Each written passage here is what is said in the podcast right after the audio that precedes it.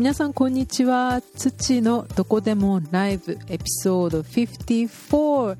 第54回目の土のどこでもライブ前回の放送からもう何ヶ月だ？2ヶ月半。経ってしまいましたが皆さんいかがお過ごしでしょうか？え2ヶ月半どころじゃないや。3ヶ月半。ひどい。そんなマイペースな感じの更新なんですけれども聞いてくださってありがとうございます。今回もトロントカナダのトロントからお伝えしてます。もう久しぶり。でもう今日もあの最近のどこでもライブ最近というかもうかなり最近がかなり前になってしまってるんだけどここ最近のどこでもライブは結構もう話しっぱなしみたいな、まあ、ラジオのトーク番組みたいな感じのノリになってるんですが今回もそんな感じでいきたいと思います。30分お付き合いください。で今トロントの状況をまずお伝えしたいんですけれどもトロントはまた今ステイホームオーダーみたいな感じで家にいなさい的なオーダーが指令が出ておりまして、まあ、トロントというかオンタリオがね出てまして。でついにね昨日のメールちょうど、あの、まあ、こっちに海外に滞在している、まあ、私はトロント、在トロント、あ、ちょっと今メール確認してみよう。なんか、ちゃんとお話できるようなメールを、在トロント日本国総領事館からいつもね、あの、こっちで生活している、あの、海外にいるよって届け出を出すと、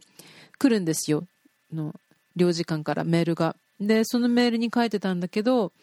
4月16日の金曜日、トロント州、あ、トロント州じゃないや、もうなんかおかしいも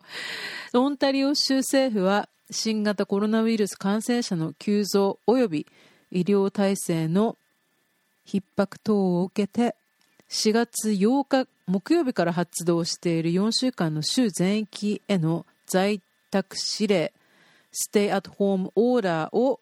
強化して5月の20日の木曜日まで2週間延期するという旨を発表しましたと。なので、もうずっとこんな感じなんですよね。で、トロントはもうこのオンタリオ州政府がステイアットホームオーダーとかね、またそういうのを発令する前からもう緊急事態宣言出てたんですよ。それで、それが解除になって、ああ、やっとなんかお店が開くとか、なんか服とかね、そういう生活必需品以外のもの、まあ、結局スーパーとかはそれまで食品系は買えたんだけどその他のものってお店開いてなかったんですよ。それでやっとショッピングに行けるとか思っていたのもつかの間その数日後に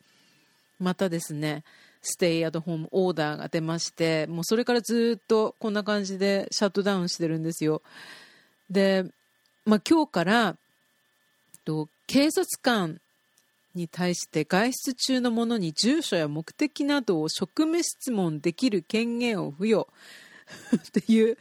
ことになっていてあとは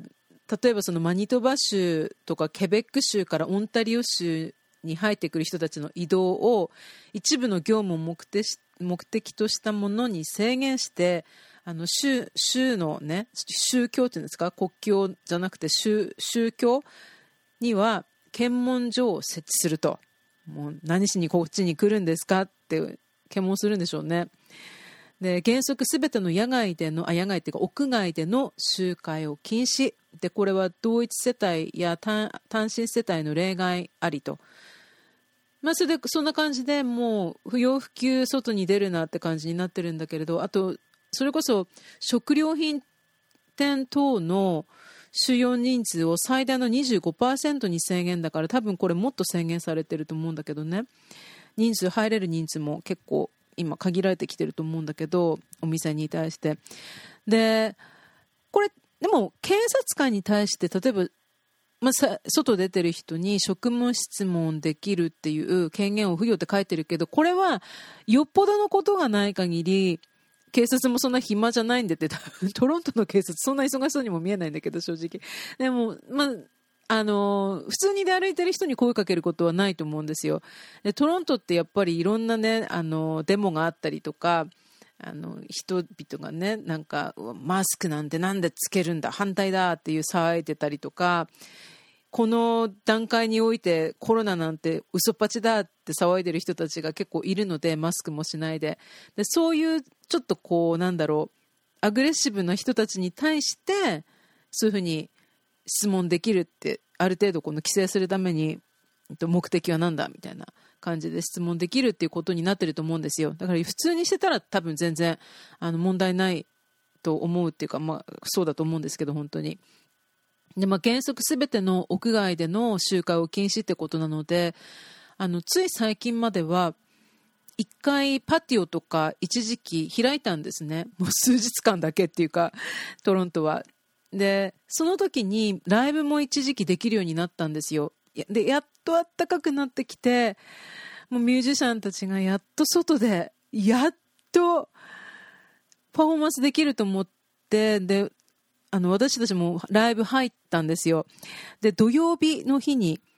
とライブが入ってましていつの土曜日だったっけな？あの4月の3日の土曜日か。4月の3日にあの私が参加しているドネー・ロバーツバンドであのトロントのすごく人気のある、まあ、バーかな？バースラッシュレストランのドロームっていうところで久々にあのパティオでねライブの予定が入っていたんだけどその土曜日から結局そのまたそういうふうに外でなんか集まったりとかダメだよっていうふうに指令が出たのでレストランとかバーとかそういうとこは閉めなきゃいけないって普通にあのお客さん呼んで営業できないってことになったので急遽金曜日にライブの予定が変更されてで、まあ、それを最後にまたステイホームみたいな感じにまで戻ってしまったっていうかねまた去年の繰り返しみたいな感じになっている状態です。で、まあ、日本は今聖火ランナーが走ってると思うんだけど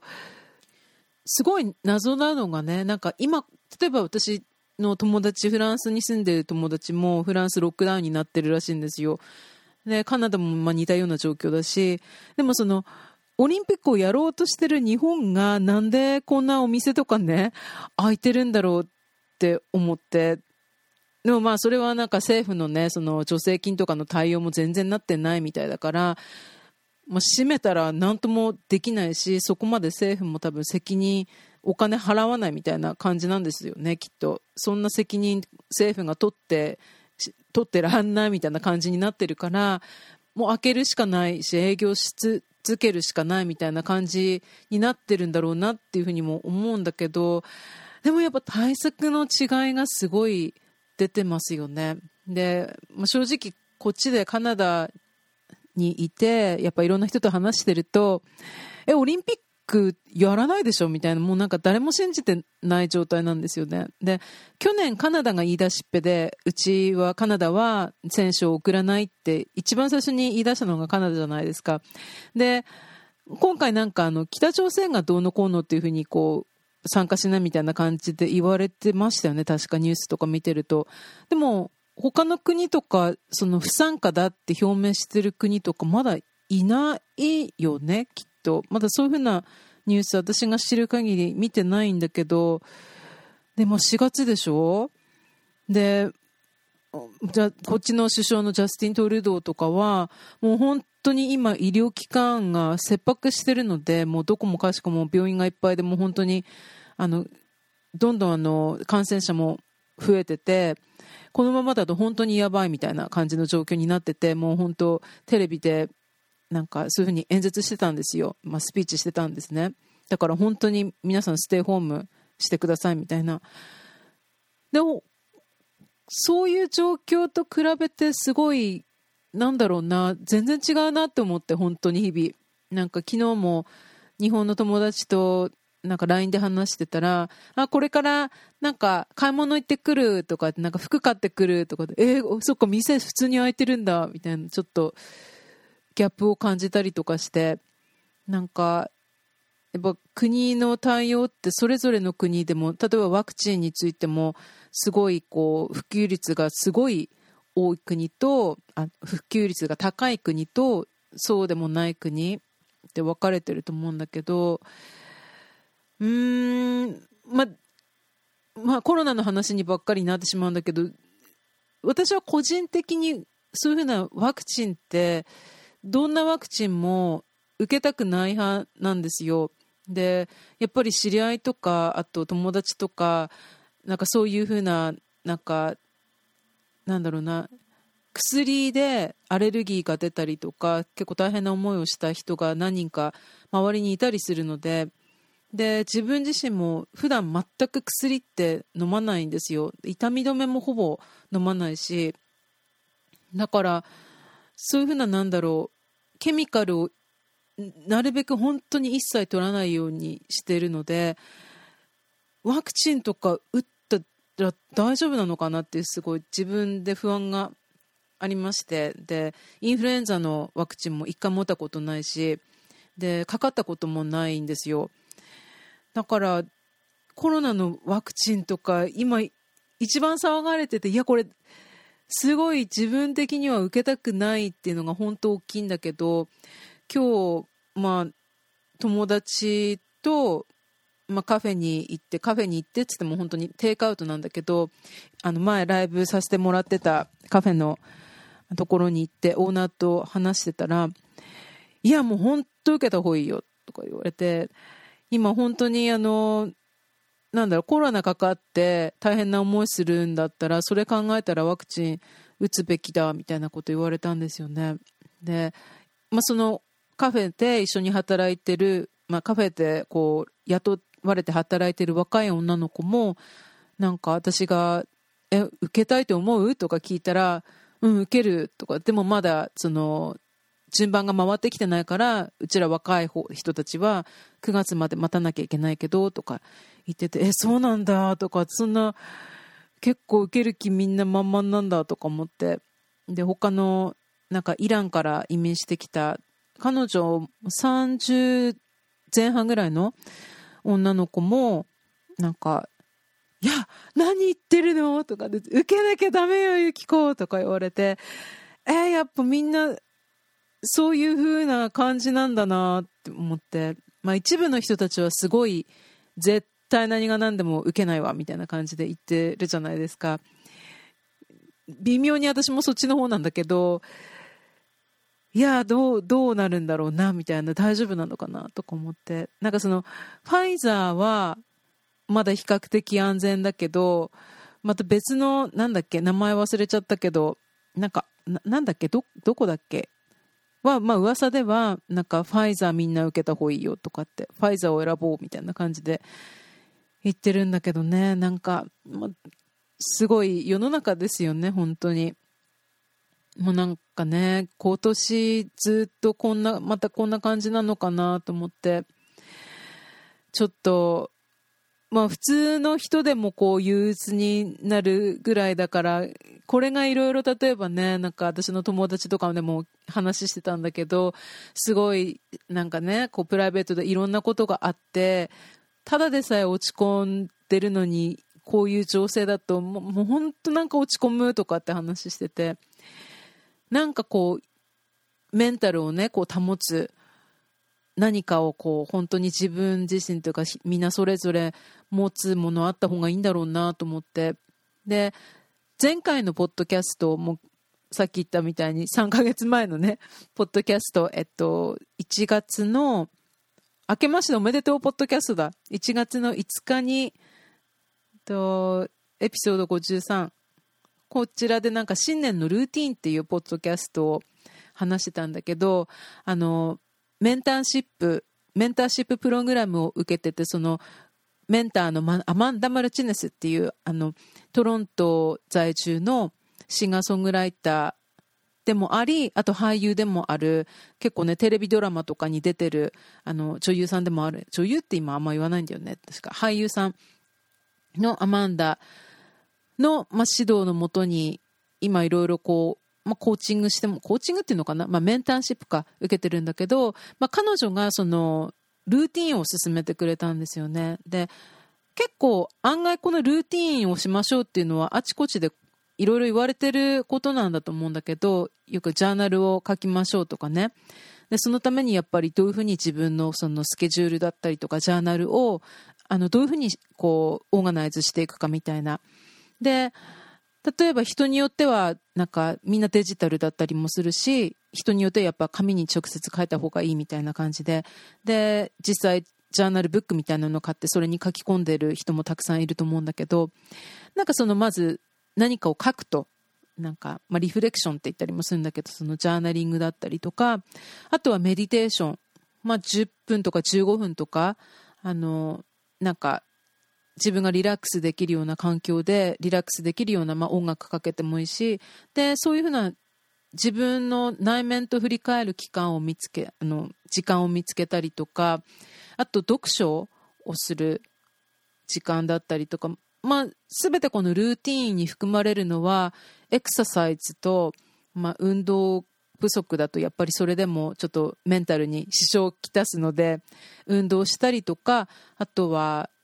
そのアファメーション自分にいい言葉をかけてあげる。でこれも私結構ねアプリ自分で買ってあの iPhone 立ち上げてそれであのアプリの中からこうカードを引いてそのまあ、占いとはまた違うんだけど、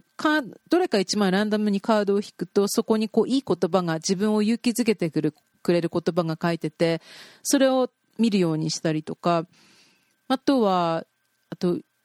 ビジュアライゼーション。なんかこう視覚化する自分のやりたいことを、まあ、紙にこう、あの書いたら、紙でもまデジタルでも書いたら、それを壁に貼ると、なんかイメージできそうなもの、あのイメージできそうなものっていうかなんだろう自分があのポジティブでポジティブでいられるようなイメージ例えばそのメンターのアマンダに言われたのはまあ私が例えばアルバムを出してでそのアルバムがみんなに知れるようになりたいとしたら自分のそのアルバムのカバージャケットになるなるであろう写真をすごい大きくプリントアウトして壁に貼りなさいみたいな。ゆきこそれ次の時まで壁に貼るのをなんか宿題にするわみたいな感じで言われて自分の今までのこう成果っていうんですか今までやってきたものをやっぱりこう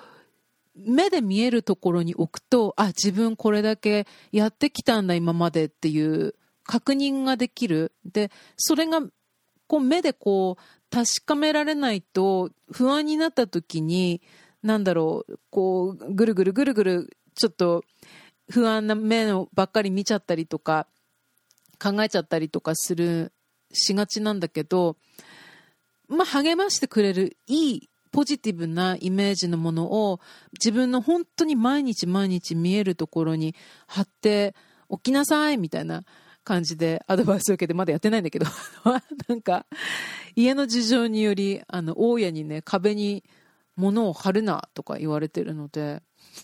全くみたいな感じなんだけど。まああのこっそり貼ろうかなとか今目論んでんだけどね。なんか全てあの例えば前回のポッドキャストでも話した「モーニングメソッド」っていう本のこうアイディアでもあるんだけどなんかそういうのってまあ別にこのコロナの時期じゃなくても自分自身をこうなんだろうななんかポジティブな方向に持ってったりとかもっとやる気を出すようにしたりとかで必要なんだろうけど今の時期って本当なんかそういうのがないとやってらんないみたいな感じですね。なんか、ま、カフェのオーナーとかも話してていや本当にめ本当にめいってくるみたいな。もう公園にもま行けないというか行けるんだけどあの今年ハイパークってトロントにあの日本の桜がねソメイヨシノがすごいこれから咲くんだけどあの大きい公園があるんですよ。で去年はそこが本当閉鎖になってて入れなくなっちゃってたんですよね。でやっぱりお花見の時期でも混雑を防ぐためもあるんだけどためもあるっていうかもう本当にそのためなんだけどね。で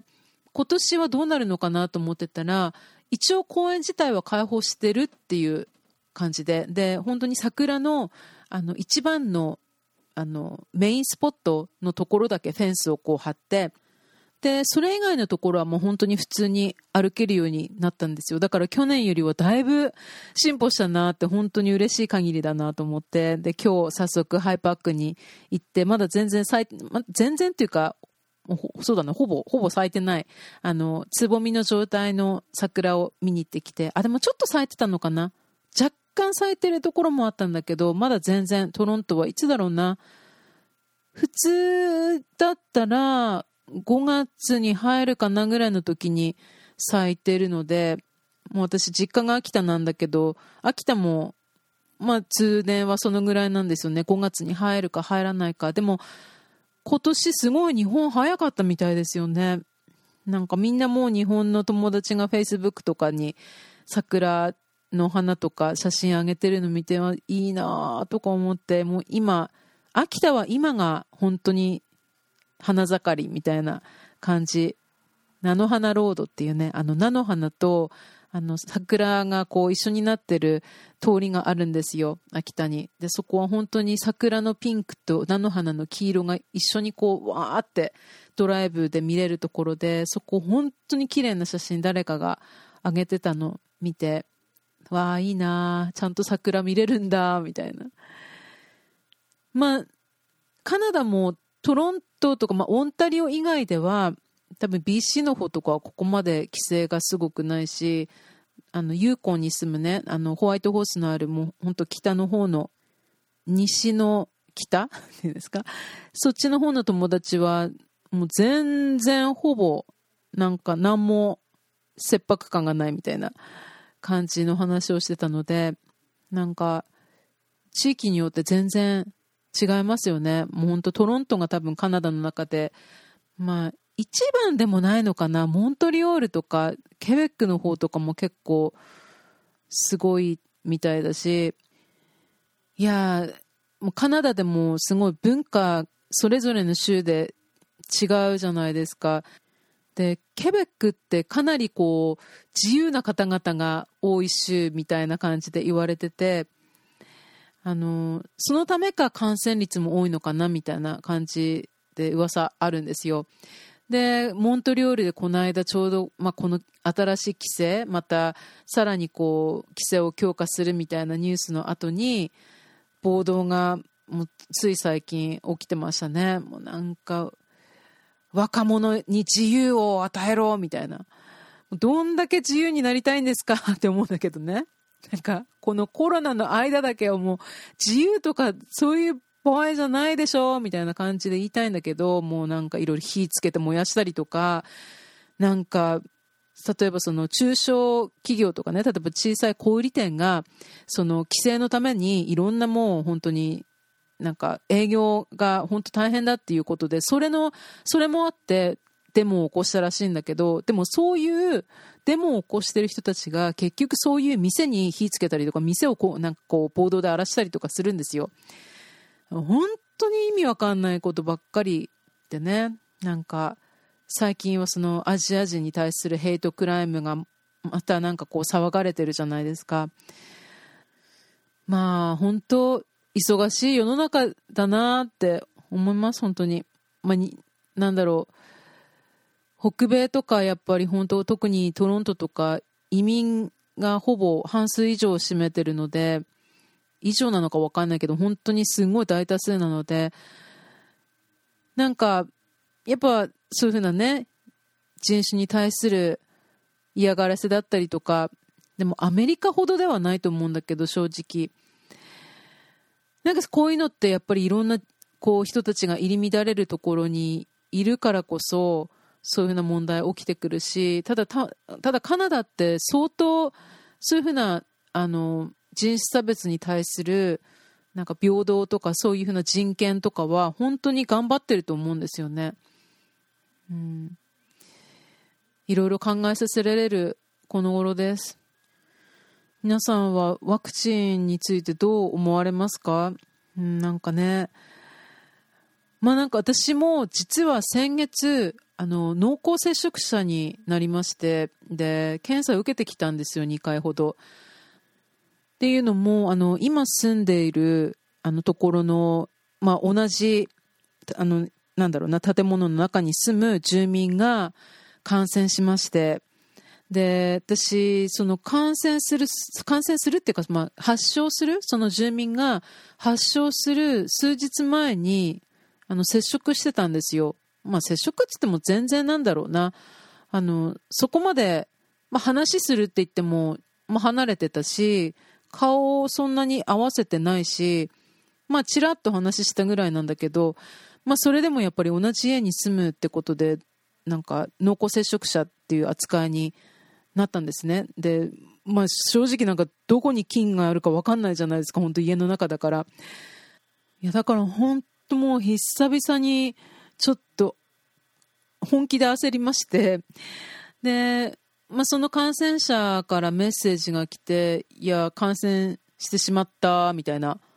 へえ、だ、だ、だ、大丈夫ですか？みたいな。で、まあ、あの、玄関とかもね、シェアしてるし、ドアとかもほら、触らなきゃいけないじゃないですか。本当家の中でも、もう一歩部屋から出たら、もうマスクして、スプレー手に持って、スプレーどこもかしこもしまくり、除菌しまくりの日々が2週間ぐらい続きまして、で、まあ、検査、私は検査を受けたら、あの、ありがたいことに、あの陰性だったんだけどね。でも結局その陽性者が住む家に戻ってこなきゃいけないわけじゃないですか。でも友達とかは、どこかに避難しろとかって言ってくれたんだけど、え、どこ行くの？っていう。えなんかホテルに行くにしてもむしろなんか不安なんだけどって、しかもそもそも私、あの、ステイホームって家から出ちゃダメって、あの、ね、あの、病院に行ったら言われたのに、もう出、出れないっしょ、みたいな感じで言ってたんだけどね。で、まあ、そんな状況で私も、外にこう、ショッピングっていうか、その、食料買い出しも、なんかちょっと、ていうか部屋出るのすらこう、怖くて、もう同じ家にそういうふうな、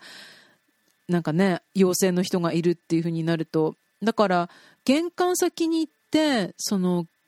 ドアシェアしてるっていう、玄関のドアとかシェアしてるところに行くのも嫌で、まあでも行かざるを得ないからね、なんか、で、まあ、外に買い物とかは行かず、全部オンラインオーダーして、あの、スーパーから食料品とかも取り寄せて、あとたまになんかウーバーイーツとか、あとドアダッシュってそのデリバリーサービス使って食べ物調達したりとか、そんな感じでもう本当に隔離してましたね。で、まあその、ここ、あの、この日に、日までに、あの、この日にちまで家にいてくださいって言われた日が明けてから、もう一回検査しに行ったんですよ。で、そしたらまた、まあ陰性だったので、ああ、よかったっていう。で、まあ、あの、良かったことに、その住民も回復しまして、で、最後の4日ぐらいは病院に入院してたって言ってたな。だから、どうなんだろう、結構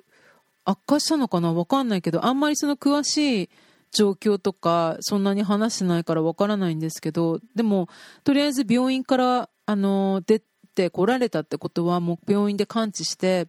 でも大丈夫ってお墨付きをもらって家に帰ってきたから、もう本当、ああ、よかったなと思ったんですけどね。本当こんな身近にね、まあ、身近に外出ればいくらでもいるっていうのはトロントは本当分かってたことなんだけど、まさかその、安心してこう滞在できるはずの家の中に陽性者がいるっていう状況はやっぱ本当結構ピリピリピリピリして、いやー、ドキドキしました、本当 なんかそんな、そんな3月でした。もう先月はそんなんでわたわたしてて。で、また今月に入って、またどこもかしこも閉まって、なので、本当自分の音楽活動をね、あのー、頑張ろうみたいな感じで、先月ちょうどまだ私、ああなんかホームページの方もだいぶアップしてないので、全然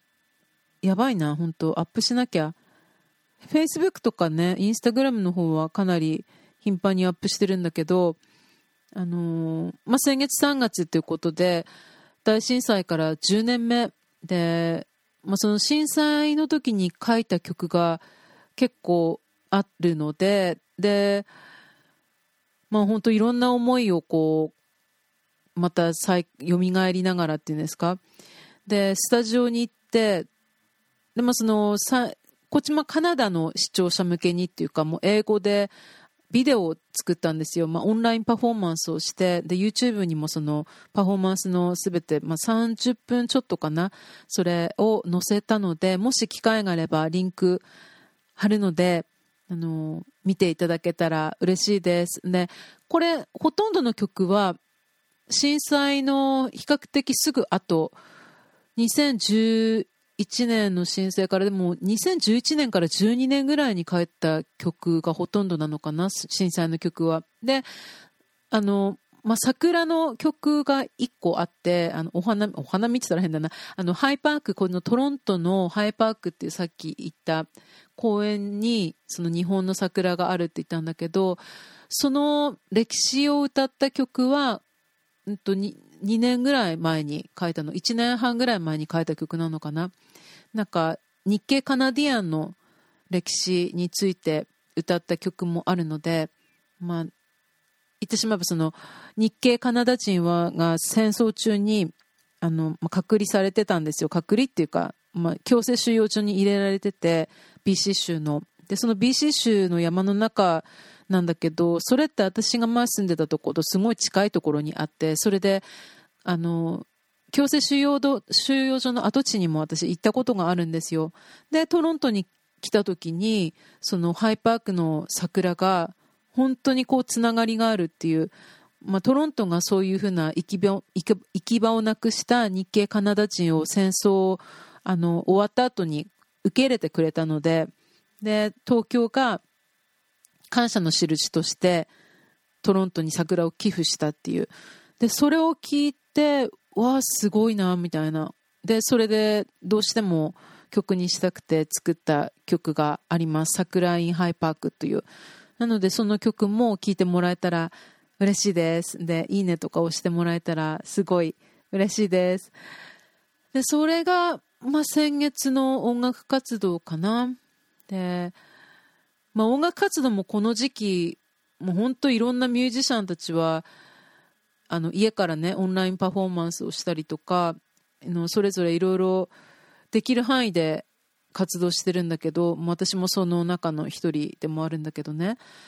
であのこの間その音楽仲間から聞いたのがトロントの例えばそのライブ会場ライブベニューとか言うんだけど、ライブ会場でオンラインストリーミングの予定が結構あったらしいんですよね。そのいくつかのイベントが、やっぱり、あの、ちゃんとこうステージ映えとかした方がいいじゃないですか。だから、そのオンラインストリーミング、お客さんもちろんいないんだけど、その、そういうふうなライブ会場を借りて、そこで演奏して、それをライブストリーミングするって、それって、まあ普通に考えたら全然問題ないじゃないですか。で、このステイホーム指令が降りた後に、それもダメだっていうことになって、で、え？ー、とか言ってたんだけど、で、結局それもよく考えてみると、まあ、規律にし、規律をこうね、ベースにして考えてみると、まあ、ステイホームだから、そもそも外に出るなと。だからそういうふうなオンラインストリーミングとかも、どこかを借りて、そこからまあ客がいないにしても、そこからね、あの、ストリーミングをするのはダメだっていうことらしいんですよ。だから、ミュージシャンのライブストリーミングは今の時期は家からやらなきゃいけないと。まあ、わかるっちゃわかるんだけど、今その、食に関係する仕事じゃなくても、オフィスの中で仕事してる人たくさんいるじゃないですか。小売だって中で仕事してる人もいるし、まあ、お客さんには直接会ってないっていうだけで。他の人たちが働くためにどこか行くのは、それは許されてるのに、ミュージシャンが、その、無観客でオンラインでパフォーマンスをしようと別の会場に行くのは許されないと。なんかもういろいろね、例えば矛盾を感じるなんか規定がすごいあるんですよ。例えば他に、他に矛盾を感じるのは、あの、まあ、100円ショップ、こっちで言うとダラーショップなんだけどね。なんかそのダラーショップはいろんなそのもの、売ってるものがいろいろ混在してるわけですよ。で、生活必需品もあれば、生活にさほど、あの、生活必需品として捉えられないものもあるんですよね。で例えば、文房具とかそうだし、あとはなんだろうな。まあ、いろいろ身の回りのもの。で、生活に必需だっていうものは、例えば、食べ物に関わるものだったりとか、あとは掃除用具、例えばゴミ袋だったりとか、そういうふうななきゃ本当に困るもの。でそういう商品が結局ダラーショップ、まあ、言ってみいわゆる100円ショップには混在してるわけですよね。でお店自体は開いてるんだけどその生活必需品じゃないあのところの商品の列はこう入れないようになってるんですよ。立ち入り禁止になってるんですよ。だからこう見えてるのに買えないっていう。で、そこら辺店員がこう動いてて、例えば自分がそこに行けなくて、あ、ごめんなさい、店員さん、その、あの、写真立てとか鉛筆取ってくださいって、それもダメみたいな感じで。で、店に入れてるのに、そもそも買えないものがあるっていうのも、まあそれも本当に規定では売っちゃいけないってことですよね。だからそれはわかるんだけど、本当わかりますよ。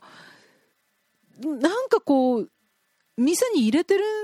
んだったらもう入ってるじゃん、みたいな。もうそこに入ってて、う、それだけは売っちゃいけないって、なんか、なんだろうね。まあ理屈はわかるんだけど、まあそういうね、ルールに、まあ、売っちゃいけませんっていう、そのルールに従うっていう理屈はわかるんだけど、果たして本当にこれ効果あるのかな？みたいな。だって店に入る人数を制限すればその店は大丈夫なわけでしょ？別に何買ったってあんま変わらないじゃない？ただそういうふうな、なんだろう、必需品を、あの必需品じゃないものを売ってるところは閉めなきゃいけないっていうルールがあって、でも、例えばその必需品じゃないものだけを売ってる店は確実に閉まってるんですよね。で、普通のスーパーで、まあ、両方、必需品と必需品じゃないものを両方売ってる店って、もうそもそも開けてお客さん入ってるんだったらもう変わんないじゃないですか。なんか、そのなんか本当にそこを規制したいんだったら、例えばそういう店はお客さんの入りをもっと減らすとか、それだったらまだ分かりますよ。その25%まで減らさなきゃいけないというあの規定が出てたんですけどね、なんか食料品店は。だからそれで25%まで客を減らして、で、入ったらもう好きなもの買わせるって言うんだったら、それは理解できるんだけど、なん開けてんのになんで買えないかなっていう、なんかすごいこう、前はそんなことなかったんですよ。初めてこういうふうに言われて、もう店に前は入ったらもう何でも好きなもの買えるみたいな感じだったんだけど、今回初めて店開けてても、もう売っちゃいけないものがあるって、すごいこう、いろんな矛盾を感じる世の中ですね。でもまあ、まあ言えるのは、うちらはもうこう文句ばっかり言ってね、その規定に従ったりとか、そんな従わなかったりとか、そんな好き勝手やってますけど、もう決める方は大変ですよね。なんかだって答えが、なんかほとんど見つかってない状況でいつまで続くかなんて誰も知らないし、だから、まあ、上で働いてる人たちは本当試行錯誤して、もうできる範囲のことをやってるっていうまあ、できる範囲以上のことだったり、ね、そういうのを頑張ってなんかやってくれてるんだと思うしあと本当に医療機関の方々とか今首相も言ってたけど本当にもういっぱいいっぱいみたいな感じの状況でもう本当に切迫してる状況っていうふうに聞いたので現場で働く人たちはもう涙当てじゃないからまあなんかそんなね文句とかてられないんだけどね。で、文句とか言ってガンガンそれを前に押し出してマスクなんてなんだとか暴動起こしてる人たち見るとそれはそれですごいイラつくんだけど何やってんだろうなとか思ってこういう人たちがいるからずっと長引いてるんだろうなってなんかこうーん、いろんなことがやっぱ見えてきますよね。こういうふうな世界が混乱してくると。なんか、それすごいつくづく思います、本当に。なんか知り合いとかでも、マスクをしないでスーパーに入ったんですって。そしたら警備員の人が、もちろん止めるわけですよ。マスクしなさいってって。で、結構警備員の人がね、やっぱいかにも警備員みたいな感じででかいおっさんだったらしいんだけど、で、彼女はなんか無視したらしいんですよ。まあ、なんか無視っていうか、私は理由があってできないからってさらっと言って立ち去ったらしいんですよね。でそしたら、警備員の人が怒って追っかけてきて、で、買い物終わるまでずっと追っかけてきて、で、レジに並んだところで、なんだお前の態度はってすごいこうお客さんいっぱいいる前で結構罵声を浴びせられたんですって。そのマスクしな、マスクを拒んだその女の人が。で、その女の人がすごいこう、これはハラスメントだとか言って、フェイスブックに書き込んでたんですよ。で、あの警備員の人の態度はすごくひどくて、どうのこうのとか言って、うーん、みたいな。なんか、まあ、どっちもどっちっていうか、なんかこう、まあ、彼女の言い分にすれば、彼女はその、喘息を持ってるのかな、確か。で、マスクをいつもそこのお店にするときはしてないんですって。でも、警備員の人そこを初めて彼女を見たら、そんなの知らないし、そんなちゃんと向き合って理由言うわけでもなく、さらっと言うこと聞かないで通り過ぎられたら、やっぱイラッとすると思うんですよ。私も警備員として仕事してたことあったので、あの、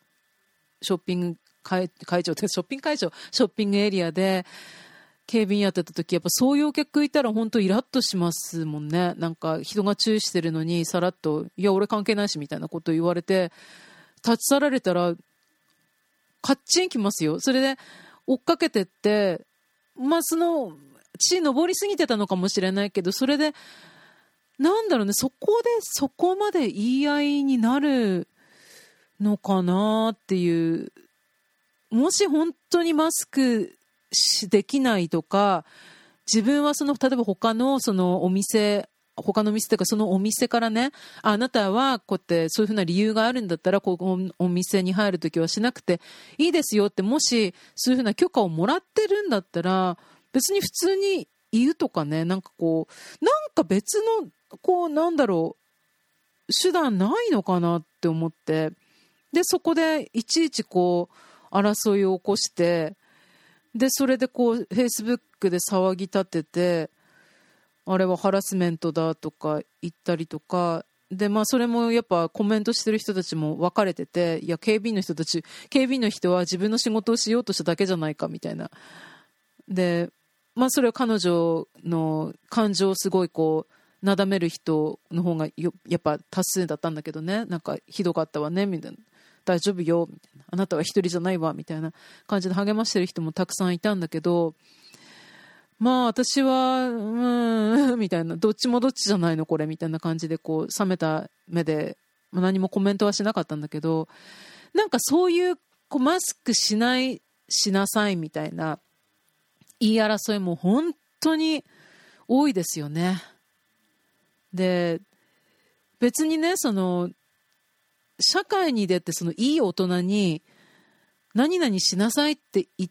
て気持ちいい人って、いないと思うんですよね。もう仕事だから言わなきゃいけないじゃないですか。そのしかもこう人のテリトリーにお店他の人の店に入ったらそこはあなたのこうなんか私有地じゃないしお客さんとしてこうなんかそこでのルールに沿って入らなきゃいけないでしょなんかちっちゃいお店のカフェとかやってオーナーとかも言ってたんだけど、いや、うちだったらそのマスクしてない客とかいたら追い返すみたいなこと言ってたんだけど、いや、それ普通じゃないですか。だって、そこはお店、その人のお店だし、で、それで、そこで、なんかこう、なんでそこまで、だだったら、お店行かなきゃいいじゃんみたいな。なんかいろいろなんだろうな。本当にいろんな人がいて。いやー、すごい世の中ですね。なんか、何のポッドキャストなんだろう。なんか、吐きだめみたいな感じになっちゃったんだけど、今回。でもまあ本当トロントの状況とね、あとはその音楽やってる人たちが今どういうふうな状況かってもそんな詳しく説明しないけど、その音楽ベニューが今どういう状況なのかっていうのもちょっと今日は話させていただきました。30分のつもりがちょっと45分になってしまったんだけど、皆さんも本当になんか、お気をつけてお過ごしください。本当になんか、安全にっていうのもそうなんだけど、平穏にだね、本当で、日本の動向が本当に気になる、ここ、最近です。大阪とかもね、感染者がもう本当増えてきたという都内も結構増えてきてるっていうし、まあでも本当にね、トロント、もう数的に言ったら多分、どうなの今ちゃんと人数見てないけど、でもオンタリオは結構ひどいので、なんか、私もまあこのカナダでコロナのキャピタルみたいな、コロナのなんだろう、大都市みたいなとこに住んでる私の立場から、本当に日本で感染者がたくさんいる地域にいる方本当にお気をつけくださいね。本当になんだろうね。平穏に過ごしていけたらなっていうふうに思ってます、まあ、カナダとか日本だけじゃなくてねあのもしかしたらその他の国から聞いてくださってる方も本当に皆さんご自身の健康を大事にたまに運動して平穏に過ごしましょう。それでは第54回目の土のどこでもライブしゃべりっぱなしでしたが次回またお会いする時まで楽しみにしています。あのブログとかあと YouTube とか Facebook そして Twitter、Instagram 遊びに来てください。フォローしてくれたらすごい嬉しいです。じゃあね。またね土でした。バイバーイ。